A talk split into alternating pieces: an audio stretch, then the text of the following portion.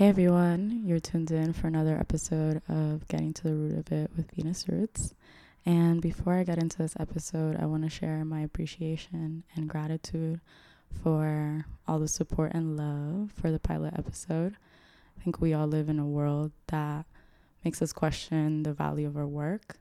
And, you know, you all really validated my role as a storyteller and a facilitator of stories through this. Um, so thank you. Deep gratitude and love for you all. And speaking of storytelling, our guest today is a brilliant thinker, writer, poet that is offering us so much for the new visions of what's possible through their work. And um, what's so exciting is that I share an intimate friendship and bond with them, but this sort of platform is giving me an opportunity to zoom out and sort of share how in awe I am of people that I'm just in community with. So welcome, Zaina. Thanks for having me, Nikki. Yay. So um, right now we're just in a pseudo home setup, studio situation. Um, and before this, we were talking a lot about Miami, climate crisis, gentrification, all of that. And Zaina, you are an abolitionist, daughter of the diaspora of Palestine, and by way of Durham, North Carolina, you've ended up here in Miami. So mm-hmm. Tell me a little bit about your journey and who you are. Yeah. Well, first of all, I just want to say thank you again for having me on your podcast. I'm so inspired by this kind of a project that I think is really rooted in generosity and rooted in wanting to have meaningful conversations that are shared with our folks. Um, so thank you again. Thank um, you for the space. Um, yeah, I have been in Miami almost two years now. I drove my, you know, a U-Haul down with my friend Subba, who's an amazing artist um, and human being. Um, uh, in, I think earlier mid-August, yeah, exactly two years ago. And since then, I think um, I've been both overwhelmed by the potential that I see in the community in Miami, just how passionate and talented and exuberant folks are here and how creative folks are here, how hungry people are for change. And also, to be real, I, I think I've been really taken aback by the challenges and the contradictions and the conditions of who run shit down here. Mm-hmm. Um, it's, you know, something I was thinking about the other day as I was trying to find a pharmacy um, and how hard it was and how many um, plastic surgeons' offices and cell phone um, stores I passed on the way to, to a pharmacy. It really is sort of like, how do we tell the story of Miami, not as a playground for rich people who come and go as they please, but, you know, as a community and as a society of of people who who live here, who have lived here for a long time, um, who've been through shit while living here, have seen a lot of violence while living here. Um, so these are all the things that are kind of circulating in my head as I've gotten close with Femme Power, of course, and doing the book club with you, Nikki, which has been such an amazing project for me to be a part of, and Um, Dream Defenders being my main political home, and um, among, you know, a lot of different projects that have emerged over the last two years here. Wow. It's, you know, two years isn't that long of a time, but, and and to build community and this sort of sense of family in, in a weird, bizarre place like Miami is in such a short time speaks volumes of your ability to just build with people. And that's such a beautiful thing. Um, you know, you've called Miami a reactionary paradise. And now I think it's like a, you know, it's just a phrase that we all just throw around. And, you know, when I hear that phrase, I know what it means to me. But, you know, so many people are going to listen, have, you know, different relationships to Miami because I'm from here. So when you say reactionary reactionary paradise, you know, what, what do you mean by that? I love it. Hold me accountable. Because I be saying a lot of shit. um, yeah, let me back up my shit talking for a second. Um, So there's this film called Soy Cuba that I love. Um, it's a beautiful film. Um, uh, and I think some might call it a propaganda film. Um, I believe the filmmakers um, are Soviet filmmakers, though I would need to double check on that. But um, essentially it tells the story of the Cuban Revolution. And the beginnings of that film sort of show pre-revolutionary Cuba. And it always makes me think of Miami. And it makes me think of Miami because you see this... Um, this like fervent sensuality, right? This, um, this sex appeal, but it's also marked by and informed by, um, the ruling class, right? The ruling class is surrounded by these, um, dark-skinned Caribbean folks who are serving them. Um, and so essentially they're having a great time and in paradise, um, while, you know, again, black and brown folks are essentially, um, at their whim, right? And so that's something that I've been really concerned about, being in Miami, that is home to so many um, amazing diasporas of um, Caribbean and Latin American people.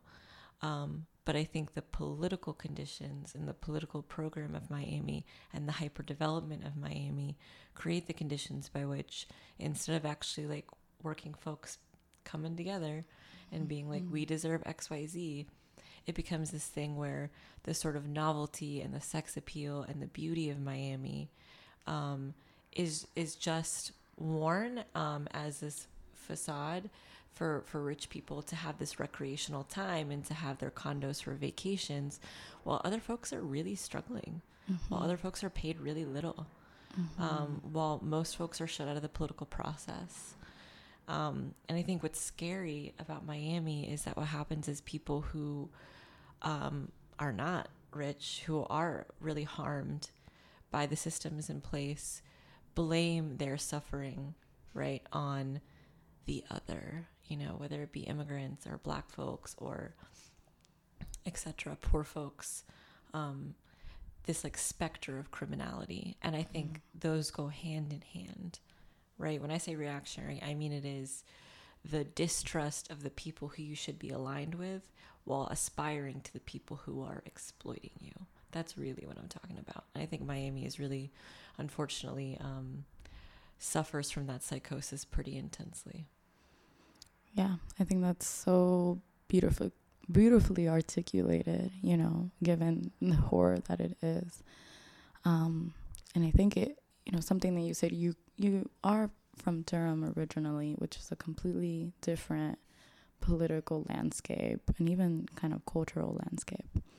Um, that I'm curious to hear, you know, I think before we get into like interventions and visions for work here in Miami and South Florida, kind of how do you draw from all of your work organizing in Durham, you know, in the South, then to a place like Miami that's also in the South and does hold a lot of those angry char- characteristics politically, um, but then is also layered with this additional sort of um, invitation and openness of fascism, particularly because of its relation to Latin America, Latin American capital, and sort of how Miami really caters itself for the elite and ruling class of Latin America and the Caribbean. Yeah, that's a really good question. I think I feel really lucky for the time I spent in North Carolina. I was born and raised there, born in Raleigh, went to school at Chapel Hill, and then ended up living in Durham for four years. And, um, you know, I think for me, really one of the biggest lessons of all the different organizing campaigns I was part of in my time in North Carolina, really the biggest lesson for me was know your history. Um, you know, it was really learning the history of, um, you know, the folks who had been organizing in North Carolina for such a long time, um, you know, from the fusion movement where you had folks who were recently freed um, after the Civil War, folks who had been enslaved, right, who now all of a sudden are um, taking political office, right, building political power alongside a coalition of white folks. And then, you know, you have the first actual first successful political coup in U S history where the um, councilmen in Wilmington Um, are assassinated by reactionary forces who don't want black and white folks building coalition to build political power. I also, you know, grew up learning the history of communists who were assassinated in broad daylight in Greensboro. Um, and the friends and comrades of those folks were some of the folks who, who politically trained me and who offered us, you know, space and comfort and guidance when we were doing our organizing. And so I think those lessons, I name those lessons in particular because we have people who are the descendants who of extreme and extraordinary violence, who have made a choice not to feel bitter and hopeless, but who have made a choice instead to say, I am going to do everything so that the generations who come um, after me know what I know and are able to continue the fight.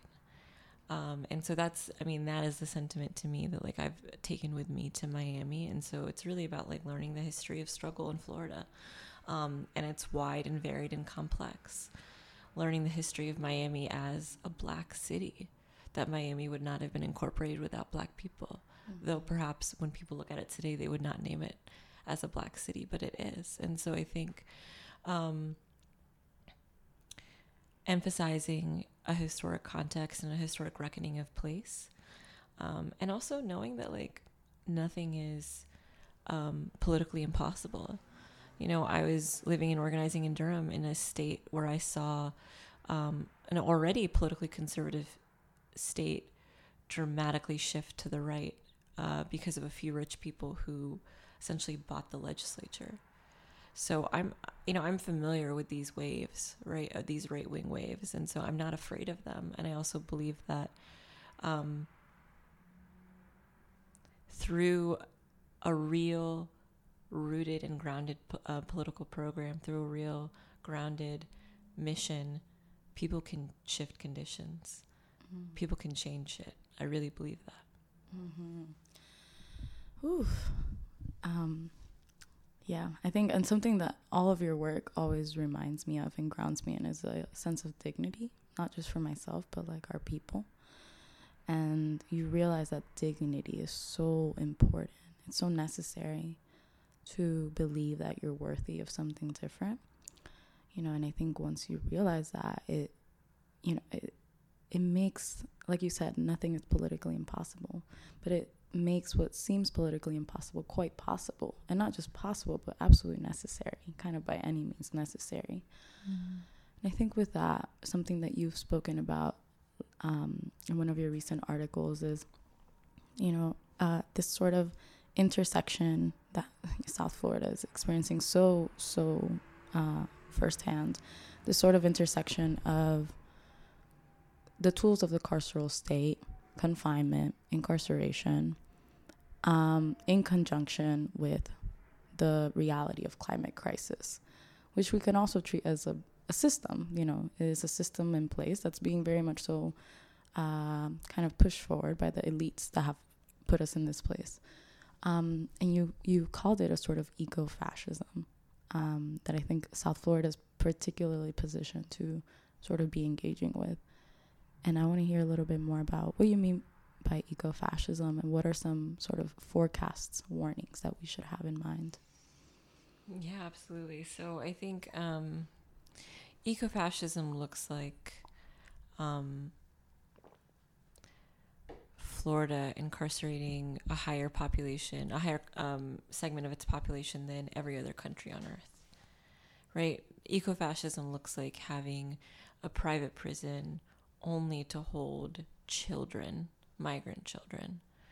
Um, and so really what you're talking about is this spectacular, I mean, truly spectacular maintenance, violent maintenance, um,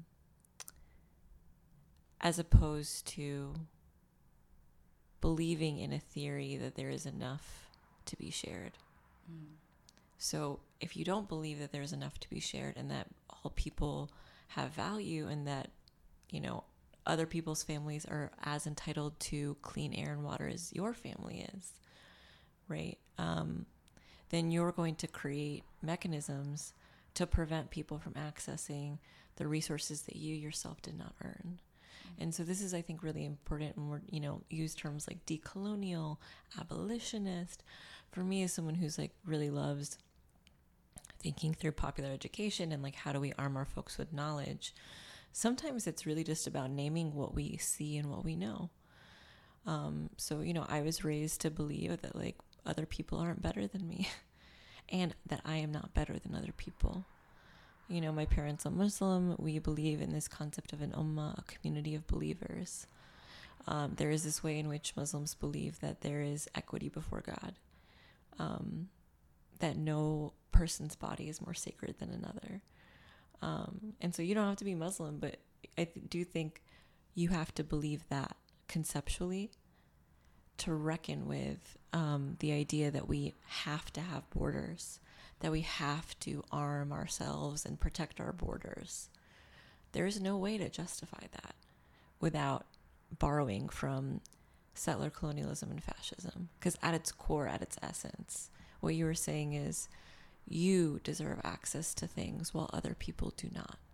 Um, and so I think that's the sort of underlying logic that we have to challenge. Mm.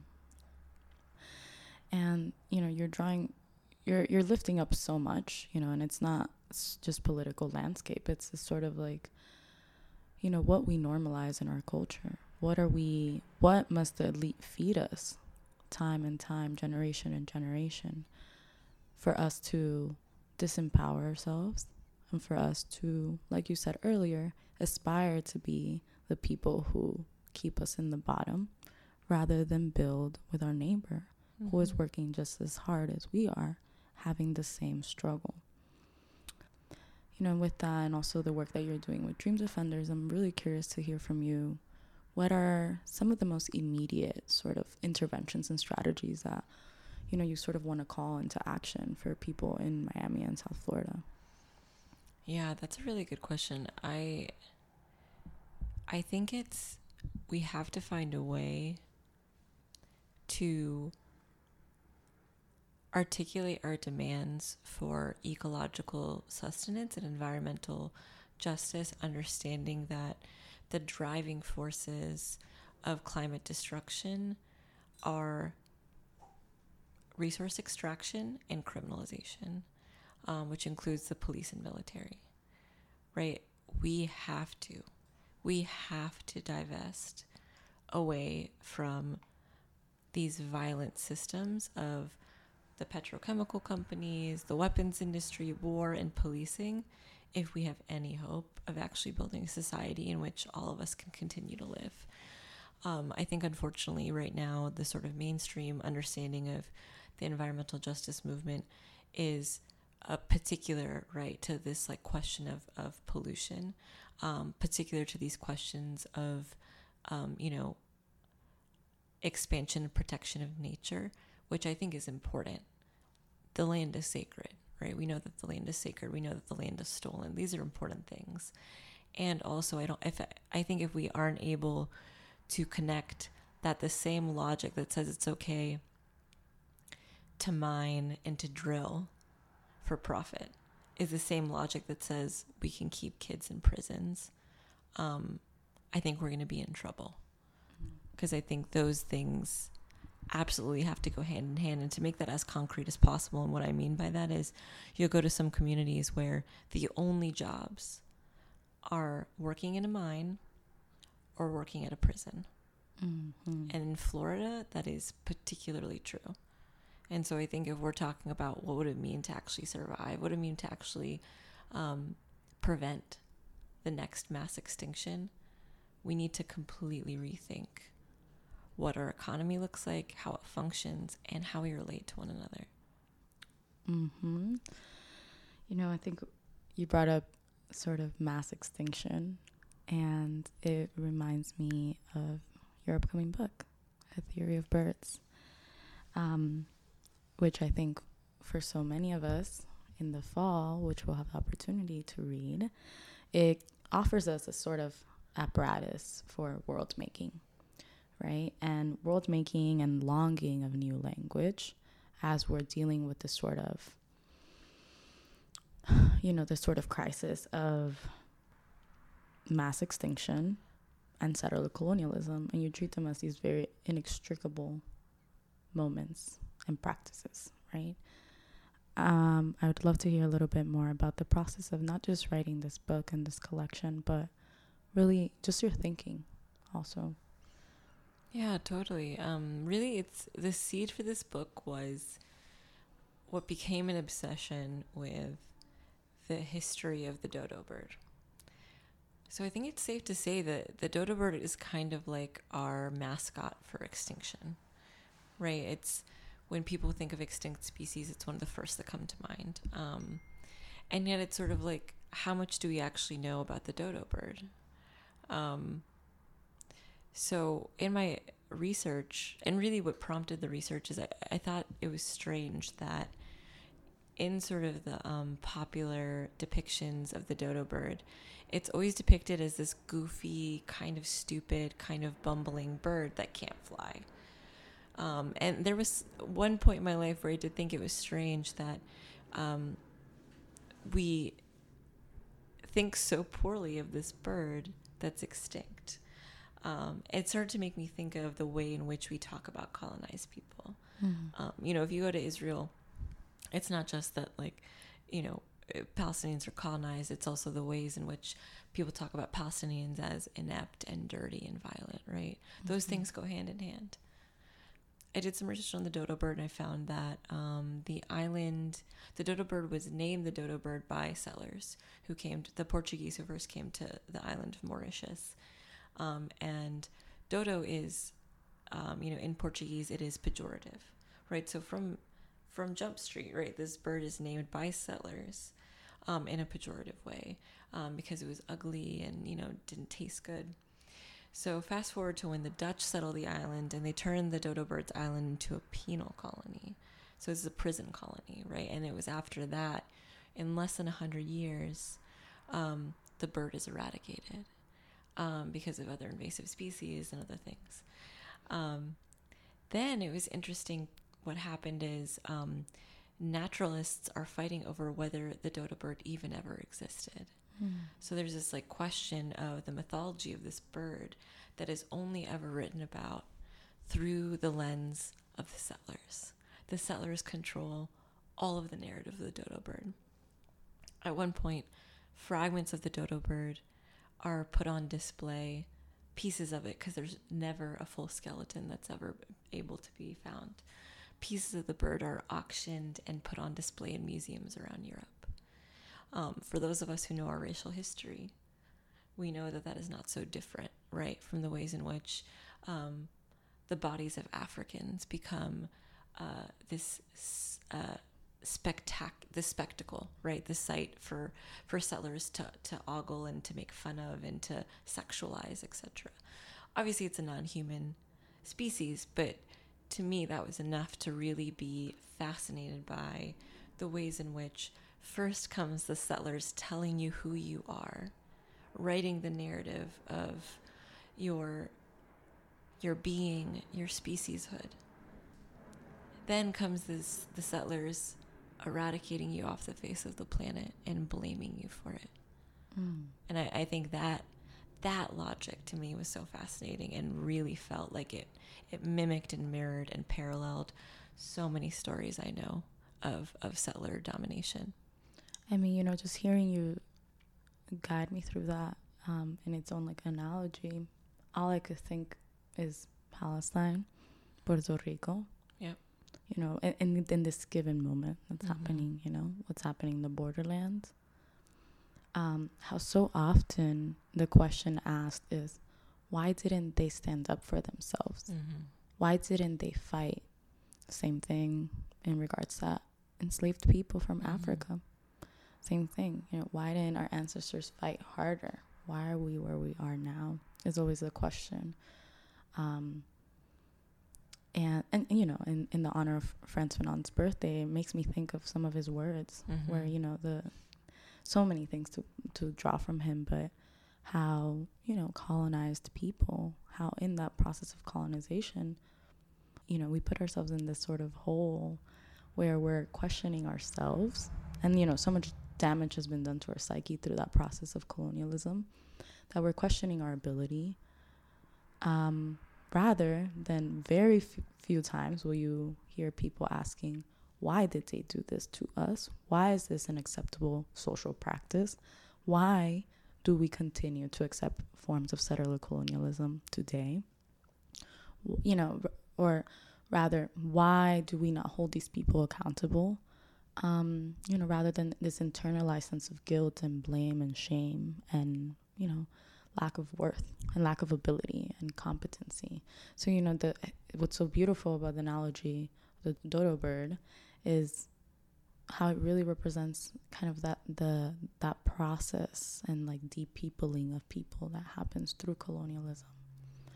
You know, and thinking of Palestine and Puerto Rico specifically right now, and I, I, I mentioned those two not just because those are the only settler projects. We can mention so many, even where we are sitting right now, but because you are of the Palestinian diaspora and because I'm from the Puerto Rican diaspora, um, it makes me think of another point you mentioned around if we're not able to identify that the people responsible for this climate crisis are also the people who are not just responsible, but are invested in putting our people in cages.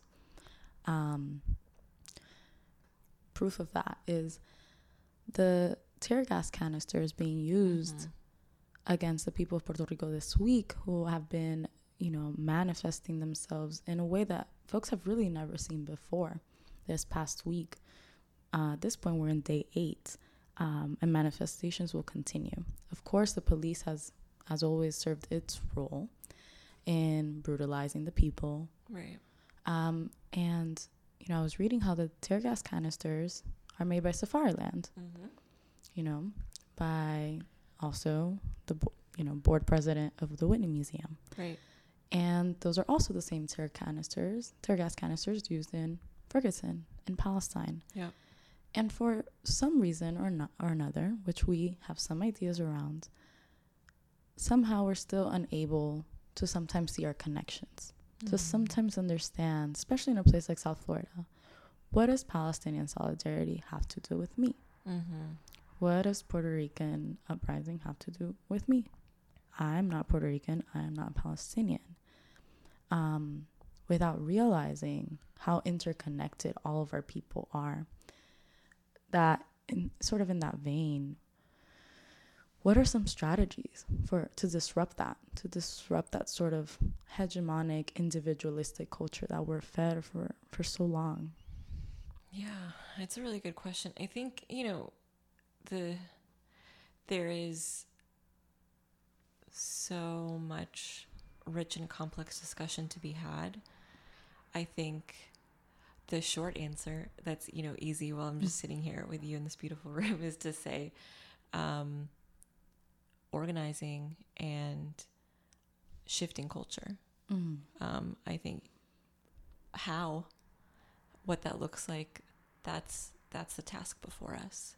Mm-hmm. Um, and I think one is, you know, first and foremost, a real understanding of the conditions that we're alive in, mm. and what are the conditions that make it so that people are so divided and misinformed and miseducated.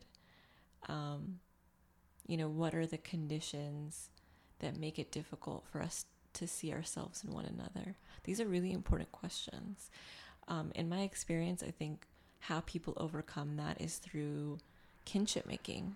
Mm-hmm. Number, you know, first and foremost, friendship, right? I believe in this podcast project as an educational tool, but I believe in you, Nikki, more than more than that. And so I think for me, when I'm talking to people and ask the question, when did you, if you're a non-Palestinian person, when did you become alive to the concept of solidarity? You know, few of them have said, well, I read this really incredible theoretical text. Mm-hmm. What they'll say is, I saw my Palestinian neighbor um, or friend or community member in the streets with me.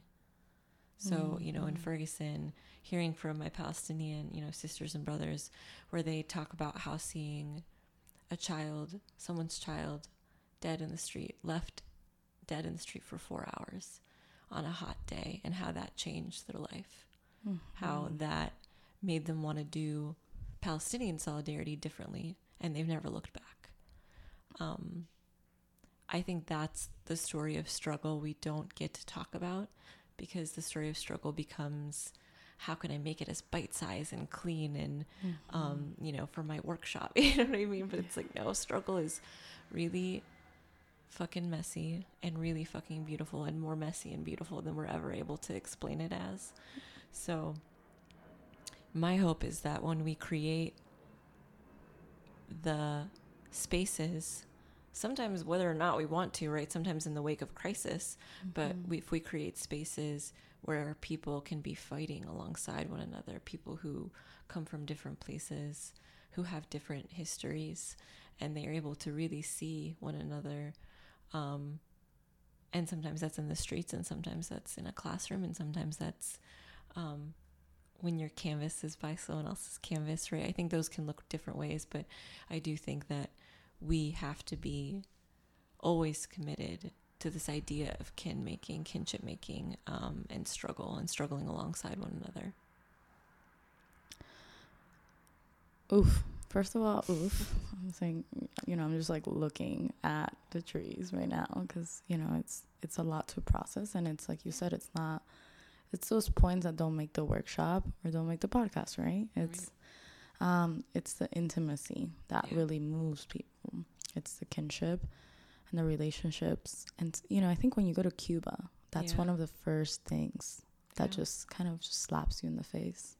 Yeah. You know, we've both been to Cuba, and I think in our immediate reflection, you know, aside from the political, it's how in community, how in obvious community people are with one another. Yeah. And how when you are in a place like America, the empire, so often what you hear from people is how longing for community they are. It's true. Yeah. You know, I don't know how many spaces, I think, you know, specifically book club, usually it's like, you know, almost every person in their introduction always points to their need and their desire to just have a community. Right. You know, and something that you also speak about is, you know, you've produced a number of essays and poems and articles from really just so many ranging topics. But in every single piece, you're very intentional about identifying yourself as a movement worker. Mm-hmm. And we know that we live in uh, an economy that is obsessed with uh, making workers feel completely disconnected from that identity mm-hmm. for very obvious reasons. Why do you feel, you know, why are you so intentional about identifying yourself as a worker? And why is that so urgent? First of all, I love that question. I love that question. No one has ever asked me that. Oh. Um, so that's, it made me so happy um, to read that and to hear it now. Um, cause it also made me want to be like, why do I call myself? But um, there's no way for me to answer that question without talking about ideology. Mm. Right. Um, because I call myself a worker because I, um, through the experience of my life and from what I've seen and from what I've read, Um, have decided to align myself and identify myself within within Marxism um, and within Marxist thought.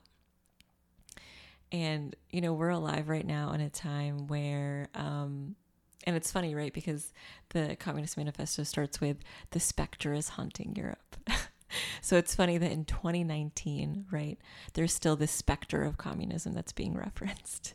Um, there's still this this boogeyman of communism, mm-hmm. right, that Trump is is calling out. Ilhan Omar, maybe she's a communist, right? Lindsey Graham, maybe they're communists. So it's interesting that this specter is still is still haunting, still haunting the U S. Um, so whenever people deride and, and degrade and diminish communists, Um, it's typically what they'll say is, it has never worked. There is no communist country that has worked. It will destroy our country. It will destroy our country. And I think what I always want to ask is, what are the questions that you're asking, right? What are the questions that a capitalist asks, and what are the questions that Marx asks?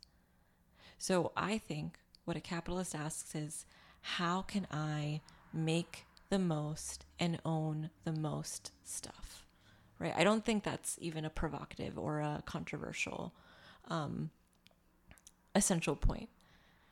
What Marx is asking, Marx is asking emancipatory questions. Marx is not asking, how can I own the most? Marx is asking, how do workers live in a free society? How do workers liberate themselves from the sources that are that are oppressing and repressing us? Um, and so those are questions that interest me. Those are the questions that I feel are more urgent to me than how do I own a piece of the pie? Mm. Um, and and one of the reasons why I think that that those questions intrigue me is they are always rooted in this idea. Marx never says it will be one person who will lead us right to victory. Mm-hmm. Marx is always interested in workers who have analyzed a very particular history and moment they're alive in, determining the best ways to get rid of the forces of control so that they can sort of um, wield their own destiny, right? Um, a capitalist wants you, you know, Ayn Rand, we all had to read her in high school, right? Mm-hmm. She wants you to think you are just so special and that if you are brilliant enough, right, you will ascend. Mm-hmm. And so for me, it's like, I don't want to exist alone. I don't want to be um, just an individual, you know, this, this atom particle. I've always wanted to be a part of an us and a we. Um, and so that's why I use that term worker. It's not just because I'm like getting a check and I don't own shit. That's not really what I mean. Really what I mean is I want to be a part of the people who make history, mm-hmm. the makers. I want to be a part of, you know, I want to see myself as tethered indefinitely to people I don't know who live on the other side of the world. Mm-hmm. I don't see myself as competing with them. Right. I see myself as belonging to them, to to this us and to this we. And that's what I mean when I say worker. Um, and that's that form of wanting to be a part of belonging and also be a part of a project that is unfinished. Um, that's really important to me, too. Um, and the last thing I'll say is I was reading this um, essay that I love by Stuart Hall, who's a Jamaican Marxist and cultural theorist, called um For Marxism Without Guarantees. Yeah. Um, and I've been thinking about this a lot, so I really want to say this, is I think people who identify as Marxists or communists are always challenged um, without nuance, right? We're always supposed to have the perfect answers and the perfect responses, and if we got rid of capitalism tomorrow, what would your state look like, and what would your economy look like, and what form of currency would you use, et cetera, right? And, you know, what Stuart Hall is talking about is that Marx is not Jesus, right? He didn't write some sort of like biblical screed. He's talking about how do we ask the right questions to understand who we are and the world we live in. How do we see ourselves as a pro- as a part of an unfinished project? How do we believe that it's better? It is better to be a part of an unfinished project that doesn't have all the answers than to accept that what we have, this system of violence and extraction and brutality, is the best that we can do.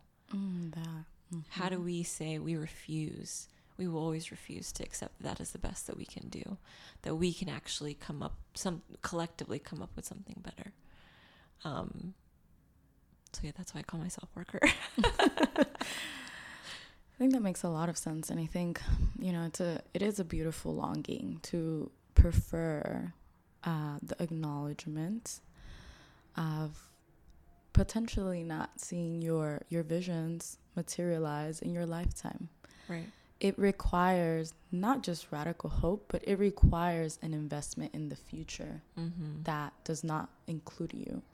And that is so counter to a capitalist framework that is so individual and is so about my immediate gain. But, you know, typically what Marxists are saying and communists and socialists are fighting for is I rather commit to a struggle for the rest of my life because it will create the foundation and will allow conditions of the future to be better. at its most simple chorus belief. And what's, you know, what sometimes is so difficult is when you're having these conversations, like you said, people want the perfect answer. People are so trained, specifically in the United States, to have such a knee-jerk reaction. How can I um, delegitimize? How can I uh, disqualify this sort of thinking and this sort of uh, desire, you know, that it's really beautiful to just kind of hear you say in a very honest and real way, because I think that's how so many of us feel. It's like, actually, I don't have to be equipped to respond to every nuance of that of that question or of this sort of like envisioning, but what we should be equipped to do is have very critical analysis of what are our con- current conditions, mm-hmm. who is it serving, and who, and at the expense of who. Right. And then, you know, sort of plant this sort of seeds for this new world. But I'm really, I'm really grateful that you, you were able to mention kind of like the, the difficulty when you sometimes express, you know, any radical leftist ideology. Um, particularly, I mean, especially in Miami, you know, I mean, oh, not yeah. just Miami United, not just United States, but definitely Miami. And what's difficult is that so many people in Miami don't see themselves as victims of this sort of fascist propaganda, fascist culture, um, that has just been fed down our throats while also being strangled. Um, and we've seen that in the context of what's happening in Venezuela. Mm-hmm. Of course, anytime you bring up Cuba. Right. And I think, you know, even now with Puerto Rico, it's, it's yeah. you know, it, it's very upsetting for me to not hear an analysis that reckons with the fact that Puerto Rico's in the place that it's in because of colonial and imperial power. Mm-hmm. Economically, socially, right. culturally. It's not... You know, and it brings us back to that initial point. It's not this like lack of competency and right. uh, totally. You know, it's this set of like disposable people that just don't know how to govern themselves. They just don't know what to do with their resources. Yeah. And the only possible capable force, of course, has to be the United States or a, you know, sort of imperial power. So much of your work encompasses all of these forms of intervention, from your mass work with Dream Defenders, all of your writing, both political and also offering us kind of a creative set of new language, new potential possibilities that, you know, we've meant, we've talked about how so often it feels like struggle is broken into a binary, mm-hmm. you know, and, and so often we're taught either you are doing the quote-unquote real work and you are doing the mass work and you are right. organizing, or you're this like artist doing frivolous tasks that don't right. free us. And what I absolutely love about not just who you are, but the work that you offer us, is that it turns all of that on its head and it proves otherwise time and time again. I'm curious if you can talk a little bit about that sort of binary as a limitation for our movement, and kind of how you've navigated those sort of quote-unquote contradic- contradictions, which I don't think are contradictions. Yeah, that's a really good question. I think it's another thing that we're really up against, um, you know, especially in like the age of the internet and the age of uh, more advanced digital visibility and, and more platforms to to share work, but also more platforms to be, you know, capitalized on, exploited, um, that we are, you know, um, interacting with and, and building our lives around. Um, I think to go back to sort of like in North Carolina, something I'm really grateful for is, um, you know, I did have a lot of friends who who were artists and some who were, you know, working artists, but I also had a lot of friends who just loved art, you know, and who made art, who, you know, went to art museums just for the love of art, and that was a part of their life just as political work was a part of their life. And I think for me, something I've always really tried to resist is this professionalization of everything, mm-hmm. this idea that um oh only the artists know about art, only the organizers know about politics. You know, I mean, it just, one, it's inaccurate, right? All of us are leading these multifaceted, complex lives. All of us have realms of expertise rooted in our own experience. All of us have gifts and thoughts and feelings and desires. So if you, you know, are a living, sentient being in the world, I believe you have a stake in caring about art and a stake in caring about politics. Mm-hmm. Because these, you know, this visual content, um, and not just visual content, but really just the cultural content, right? And then, and, and political forces mediate our lives. So choosing whether or not to participate is one thing, but thinking that it doesn't affect you or implicate you or that you have no stake in it or that you have nothing to say about it is not true. Um, so, you know, what does that mean in terms of how can we challenge that? Um, I think I'm really inspired by groups like Decolonize This Place. I'm inspired um, by them for quite a few reasons, but I think one of the, recently where they have really taken a position to go after Warren Kanders, who you referenced earlier as the C E O of Safariland, um, who's on the board uh, at the Whitney, is I think what they've done is create a political crisis that demonstrates just how silly it is to make these distinctions between artists and activists and you know, working people. Of course, we we are all implicated in, in these systems of violence and profit. Of course we are. Mm-hmm. Of course our lives are mediated by by the pigs and, and the cells, um, whether or not you have a paintbrush in your hand, right? Um, and so I think groups like that, um, I think, are doing a really good job of creating models for us to adapt in our own communities.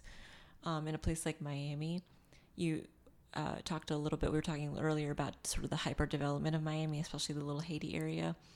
One thing that's a really key component of that hyper development is art washing. Mm-hmm. Um, and so for folks who aren't familiar with that term, that's a term that I learned from others, that's essentially using art to sort of make discrete um, or to uh, dilute the violence of dispos- dispossession that comes with um, private development. So it's we're supposed to celebrate and be so thrilled when art galleries and huge art developments come to our towns because art is supposed supposedly innocent um, when that's never been true.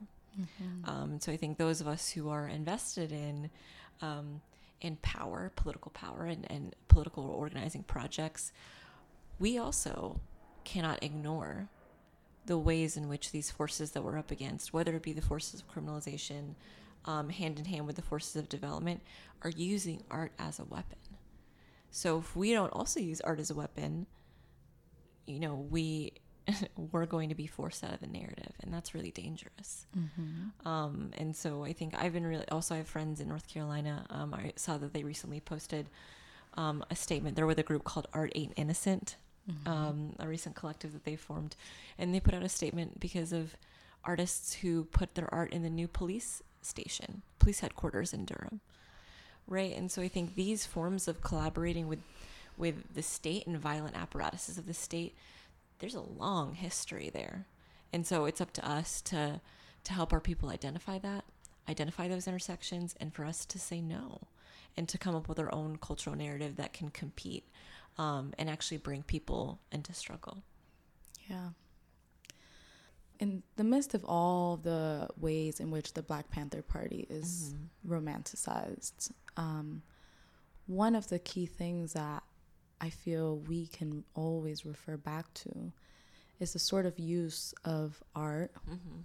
use of the images that you consume, the messages that you internalize, um, as this sort of means of actually politicizing people, radicalizing people, shifting their sense of worth that we've talked so much about. Um, so, you know, I'm always so grateful for the work you do. Um, it's it's unfortunate how even within, you know, progressive or radical spaces, we're still, you know, victims to this sort of sense of binary and us and them, you know, and, and we're always trying to decolonize our spaces and be more mindful of, hey, these are actually not separate things. These are collaborating and, and coexisting and having very real material effects in our lives. So Um, I feel like we can stay talking the entire day. And I do want to give you an opportunity. You have a lot of exciting things coming up, and a lot of, aside from the book, uh, you are always just plugged into such spaces because of how needed you are in them. Um, that I'm curious, is there something that you want, particularly not just Miami people or South Florida people to be plugged into, but just kind of like some final word and some closing insights? Yeah. Um, I think one last thing I want to say in terms of like that last question of how do we challenge binaries is I think I want us to all really like sit with the question of who do we see as capable of driving and informing transformational change. Mm-hmm. Um, you know, I know you also taught at some poetry classes at the um, at Dade Prison. I think from there, it was, you know, at that prison that I met probably some of the most talented poets I've ever met in my life, um, which shouldn't be shocking, but because we live, you know, again, in a society that wants us to dismiss and diminish the capacities of marginalized people, um, I think going through that experience really reminded me of the ways in which we can, we should never take for granted just how gifted uh, working people are and how much there is to be said, and how can we, as people who, who care about other people, create vehicles for for people to share what needs to be shared and to say what needs to be said um, at all times, as loudly as possible. Um, and so I'd say that that's a real guiding principle for my work. And to that effect, I think, you know, groups that I really look to um, for a lot of political guidance, groups that I hope that people who have the means will continue to support financially. I'm deeply inspired by the work of Cooperation Jackson, mm-hmm. Jackson, Mississippi. I am deeply inspired by wor- the work of the Red Nation, um, organizing indigenous folks out of uh, New Mexico, um, what we call New Mexico, right, um, on, on stolen indigenous land. Um, I love the Dream Defenders. I love Femme Power. I hope folks will continue to support those projects. They're so urgently needed in Florida. Um, and yeah, the book is coming out on University of Arkansas Press. If you want to read it. If you want to read it. Thank you so much, Zaina. This has been beautiful, and just to share space with you in such intimate and urgent ways feels like a gift. Thanks, Nikki. Love you. Love ya. Thanks y'all for tuning in. Have a good one.